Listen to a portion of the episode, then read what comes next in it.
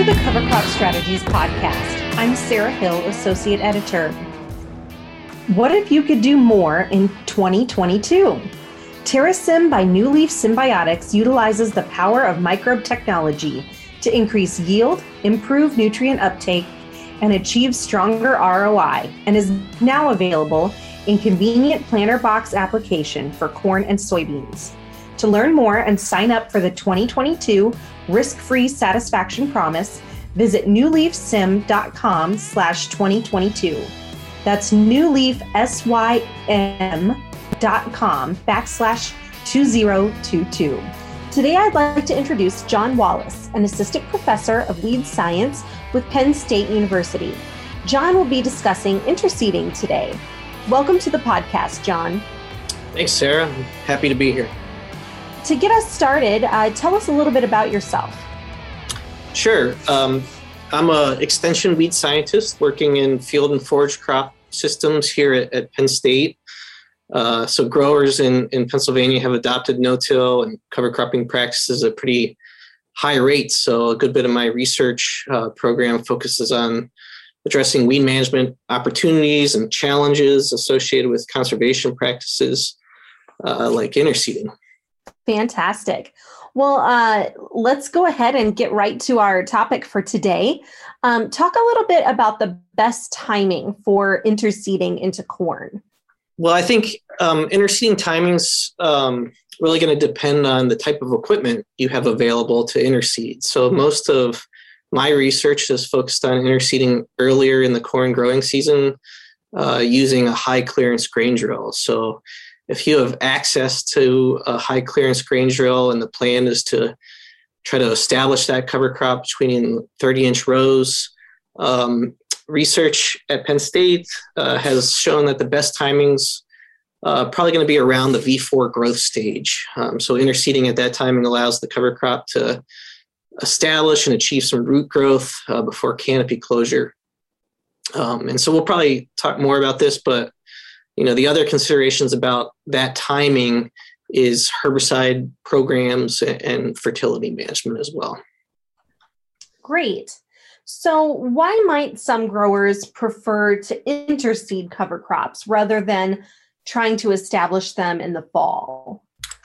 Yeah, that's a great question and an important point. So if you're in a region where corn grain harvest typically occurs around, say, the historical first frost date and fall growing degree days are going to be limited post-harvest, you're really likely limited to sowing cereal rye or another winter cereal. And the conservation benefits associated with overwintering cover crops like soil erosion and fall nitrogen scavenging are going to be limited. So if that describes your region, then interseeding a cover crop might be a viable alternative. And interseeding the cover crop and establishing that cover crop earlier also opens up opportunities for kind of increasing biodiversity, because most of the legume and brassica cover crops that growers are interested in need a longer fall growing season window to establish than kind of post-harvest establishment permits in corn grain systems. So have you seen that cover crop establishment rates are better when cover crops are interseeded? Yeah, that's a good question. I think it depends on what your standard practice is after corn. In no-till systems, drill interseeding is going to improve seed-to-soil contact and establishment rates relative to, say, broadcasting cover crops early or even late in the season. And my experience has been that the persistence of the cover crop through the kind of period of environmental stress or warmer period during the summer that's going to occur after corn canopy closure is a much bigger driver than establishment rate. So we typically see pretty good initial establishment when we're drill interseeding cover crops into corn. So if you're comparing drill interseeding cover crops into corn at earlier growth stages compared to, say, post-harvest establishment using a drill, it'll just depend on what your fall growing season looks like post-harvest. If you have a nice long window post-harvest, you'll likely have greater consistency establishing cover crops post-harvest. If you have a short season post-harvest, you might find greater success by drill interseeding. What are some best management practices that growers should keep in mind when they're interseeding? Yeah, that's a great question. It's always good to think about the management goal for interseeding, because that's going to help determine the species selection and the approach and some other considerations.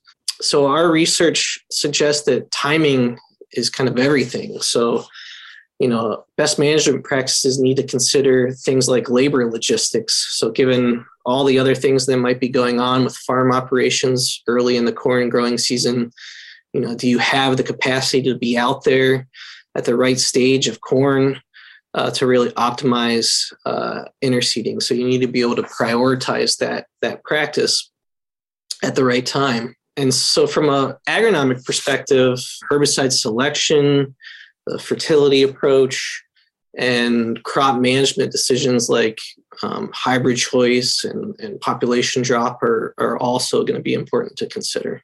You mentioned earlier that legumes and brassicas seem to work well for interseeding simply because they need that longer growing period. Are there other species of cover crops that work best for interseeding? In the Northeast, and I think it's probably also similar in some parts of the upper Midwest, when we interseed at those stages, we find the greatest consistency with annual ryegrass. Medium red clover and crimson clover seem to do well. Forage radish also seems to do well. These species seem to be shade tolerant enough to persist under corn canopies on a fairly consistent basis.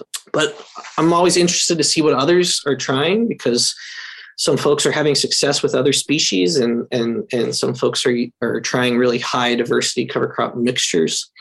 But for example, it'd be great if we could consistently establish cereal rye as an interseeded cover crop and have it persist, given its fit ahead of a soybean crop. So, you know, a nice rotational fit. But here in the Northeast, we've had pretty inconsistent results with cereal rye, where in some other locations, I think they may do better with cereal rye. What have you seen is the return on investment for interseeding cover crops? Yeah, that's a tough question to answer for a number of reasons. So first, you know, most of our work has really focused on drill interseeding rather than broadcast seeding. And so that's going to require a specialized piece of equipment. And so there's some upfront kind of capital expenditures to consider when you're thinking about a return on investment. But from a crop production standpoint, there doesn't seem to be either a yield drag or much of a yield benefit to the corn crop. And I don't believe there's a body of work that has really measured interseeding impacts to a subsequent crop in the rotation. But from a soil health perspective, we can at least frame or think about this question based on the standard practice, whatever the standard practice is after corn in your rotation, whether that be leaving fields fallow or post-harvest seeding a cover crop. And so if interseeding results in continuous living cover, greater biomass potential, or more diversity in the rotation relative to the current practice, then we should expect to see some long-term returns on the investment that come from building soil health. You mentioned earlier that timing is a really important factor in interseeding. What other factors can impact how successful interseeding will be as a practice? Yeah, that's a great question. So we frequently, you know, from agricultural scientists talk about G by E by M interactions. So genetics by environment by management interactions. And so for interseeding, corn and cover crop genetics probably matter. Management certainly matters, but I think environmental conditions are probably the biggest driver of success. So in warmer climates with high corn yield potentials, those conditions are just more challenging to establish cover crops by interseeding. Whereas northern climates, like here in the Northeast or parts of the upper Midwest that are cooler and may have lower corn yield potentials, seem to be a better fit for this practice. These kind of northern climates are also where we struggle to integrate winter cover crops after corn grain harvest. So interseeding is a practice that really should be investigated in those regions. How does interseeding affect weed management? I think it's useful to think about weed management decisions from two different starting points when it comes to interseeding.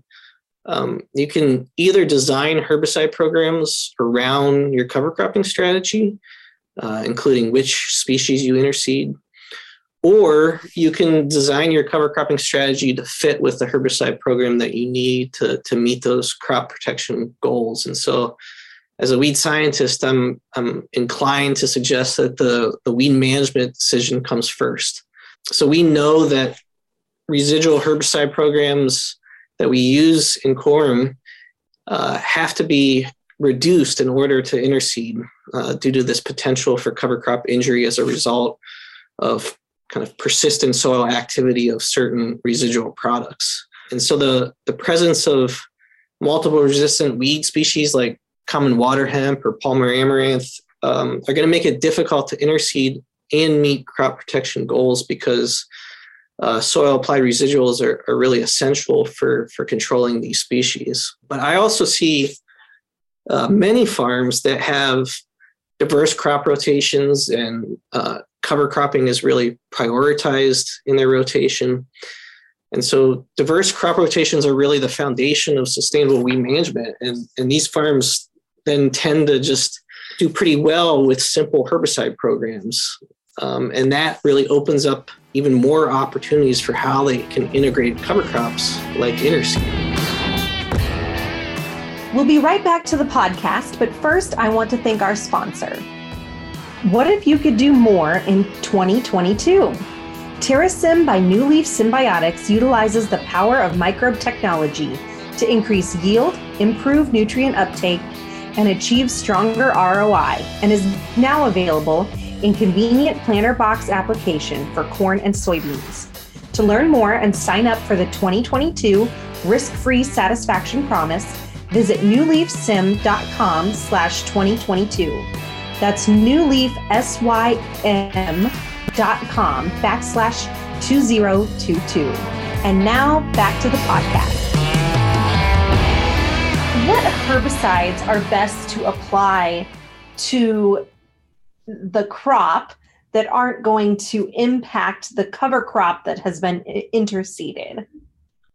Yeah, so the goal is to start clean at interseeding. And so we typically recommend a post-emergence pass of glyphosate in the Roundup Ready system, or glufosinate could be used if you have a Liberty Link trait, because these products don't have any residual activity and provide pretty good post-emergence weed control and allow you to start clean.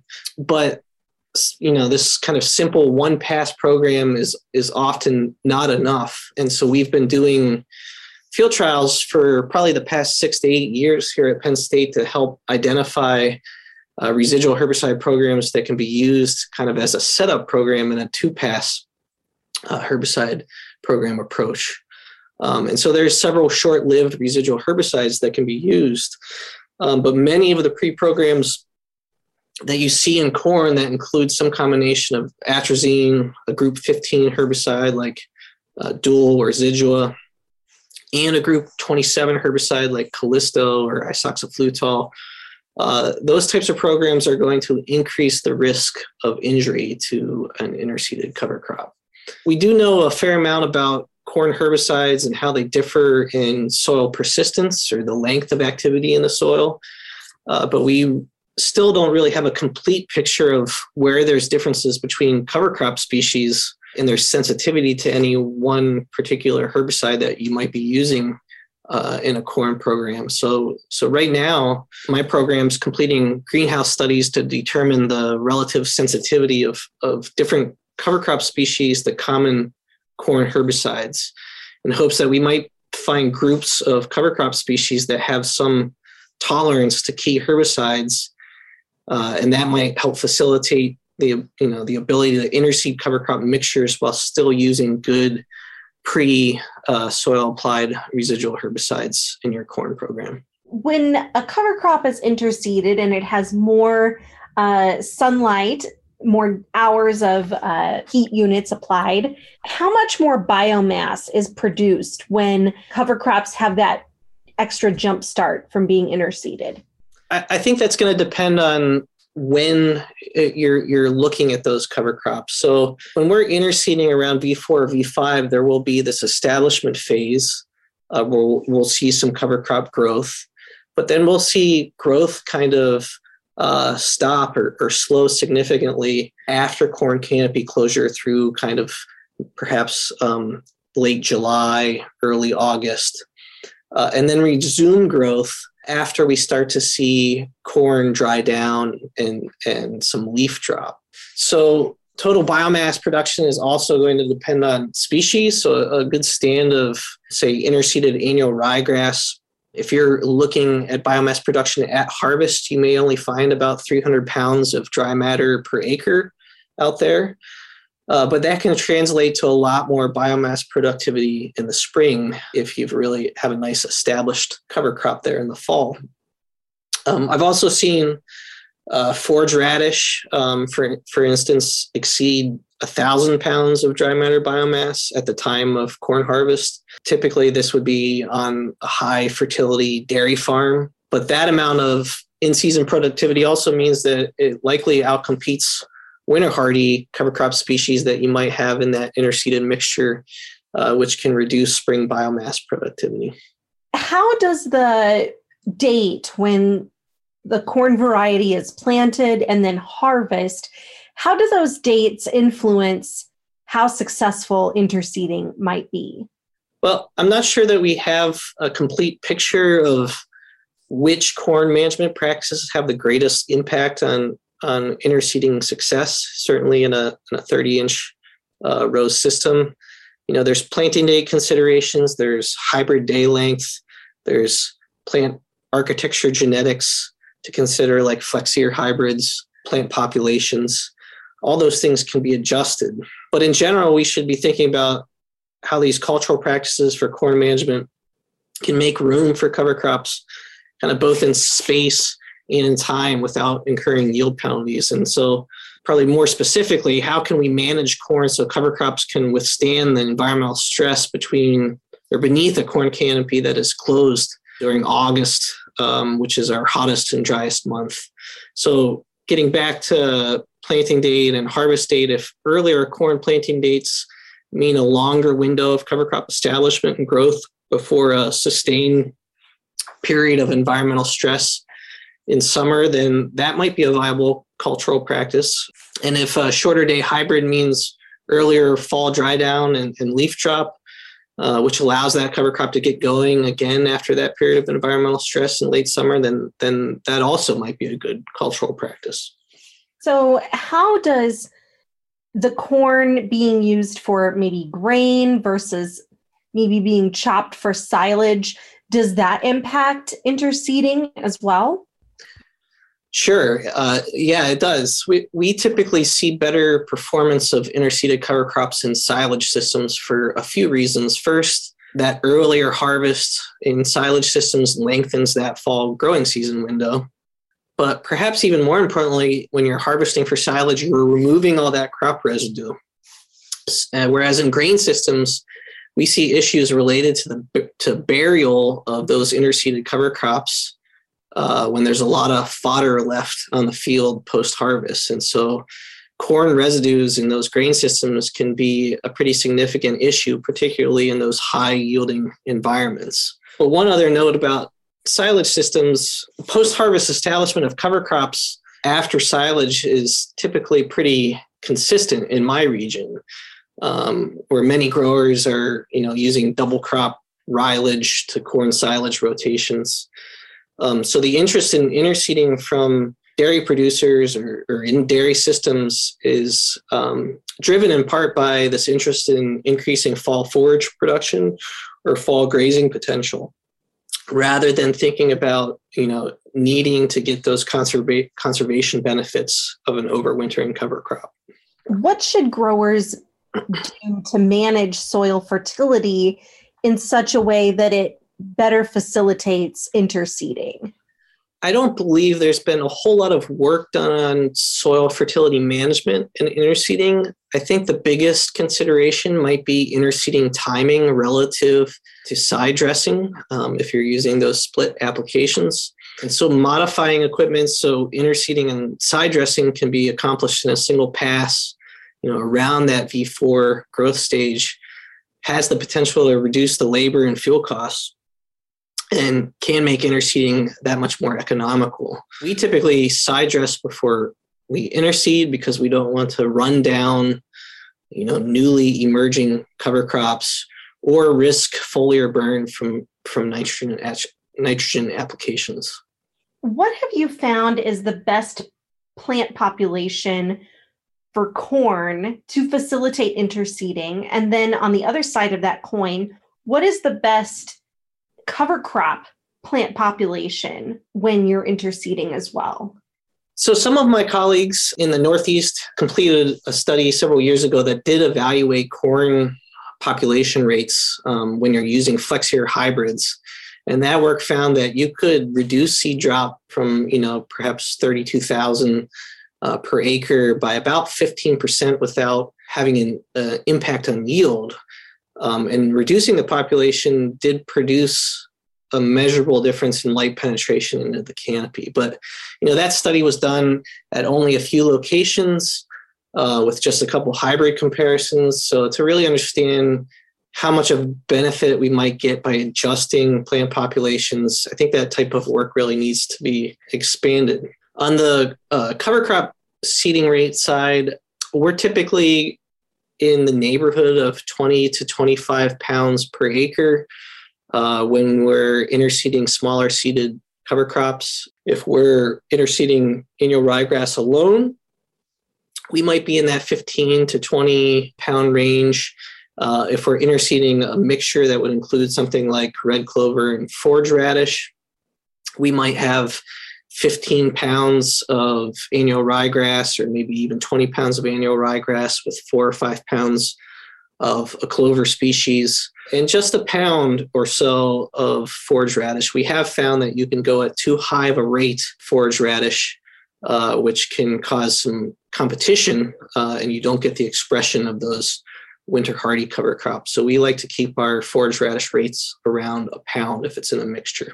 Have you seen that corn yields take a hit at all when interseeding is done?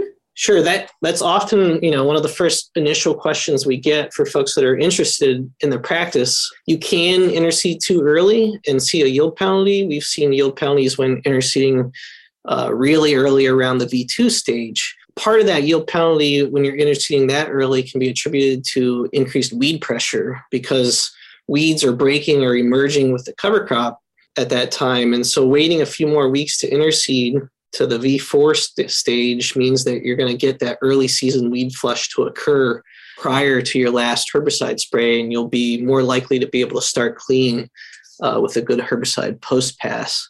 And in all our work that's focused on interseeding, you know, between the V3 to V5 growth stage, we're much more likely to see a loss of the interseeded cover crop due to too much corn competition than we are to see corn yield penalties due to cover crop competition. Have you seen if it's more advantageous to interseed maybe a monocrop cover crop species or a cover crop mix? That's a great question. So I think it depends on your management objective. Certainly, interseeding is an opportunity to increase diversity in your rotation. There's also some support, I think, to the idea that interseeding a mixture increases the consistency of interseeding performance over time and space, because some species will do better under one set of environmental or soil conditions, and another species might thrive under another set of conditions. But as a weed scientist, one of my concerns is that, you know, these high diversity cover crop mixtures add some constraints to coming up with a good residual herbicide program that we might be able to use and have the necessary safety for all those species in the mixture. But again, it gets back to management goals. So if your management goal is soil erosion protection, nitrogen retention or scavenging or forage productivity. A monoculture of something like, ryegrass might be your best approach. I would just suggest that, interseeding is a practice that has to be tailored to your region and your production system. And so I know many of the land grant institutions are researching this practice. And so you're likely to find some good information through those extension services. There's several farmer groups that are really focused on advancing cover crop practices like Practical Farmers of Iowa or the Pennsylvania No-Till Alliance in my state.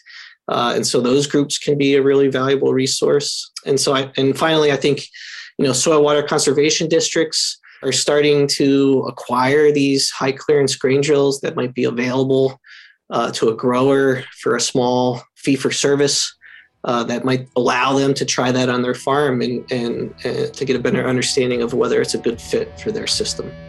All right, great. Well, thanks so much for joining us, John. Appreciate your insights. You're welcome. Thanks for having me, Sarah. Once again, I want to thank our sponsor. What if you could do more in 2022?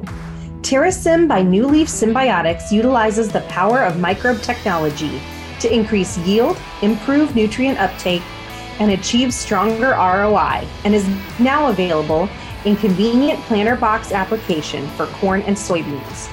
To learn more and sign up for the 2022 Risk-Free Satisfaction Promise, visit newleafsym.com/2022. That's newleafsym.com/2022. For more information about all things cover crops, visit us online at covercropstrategies.com.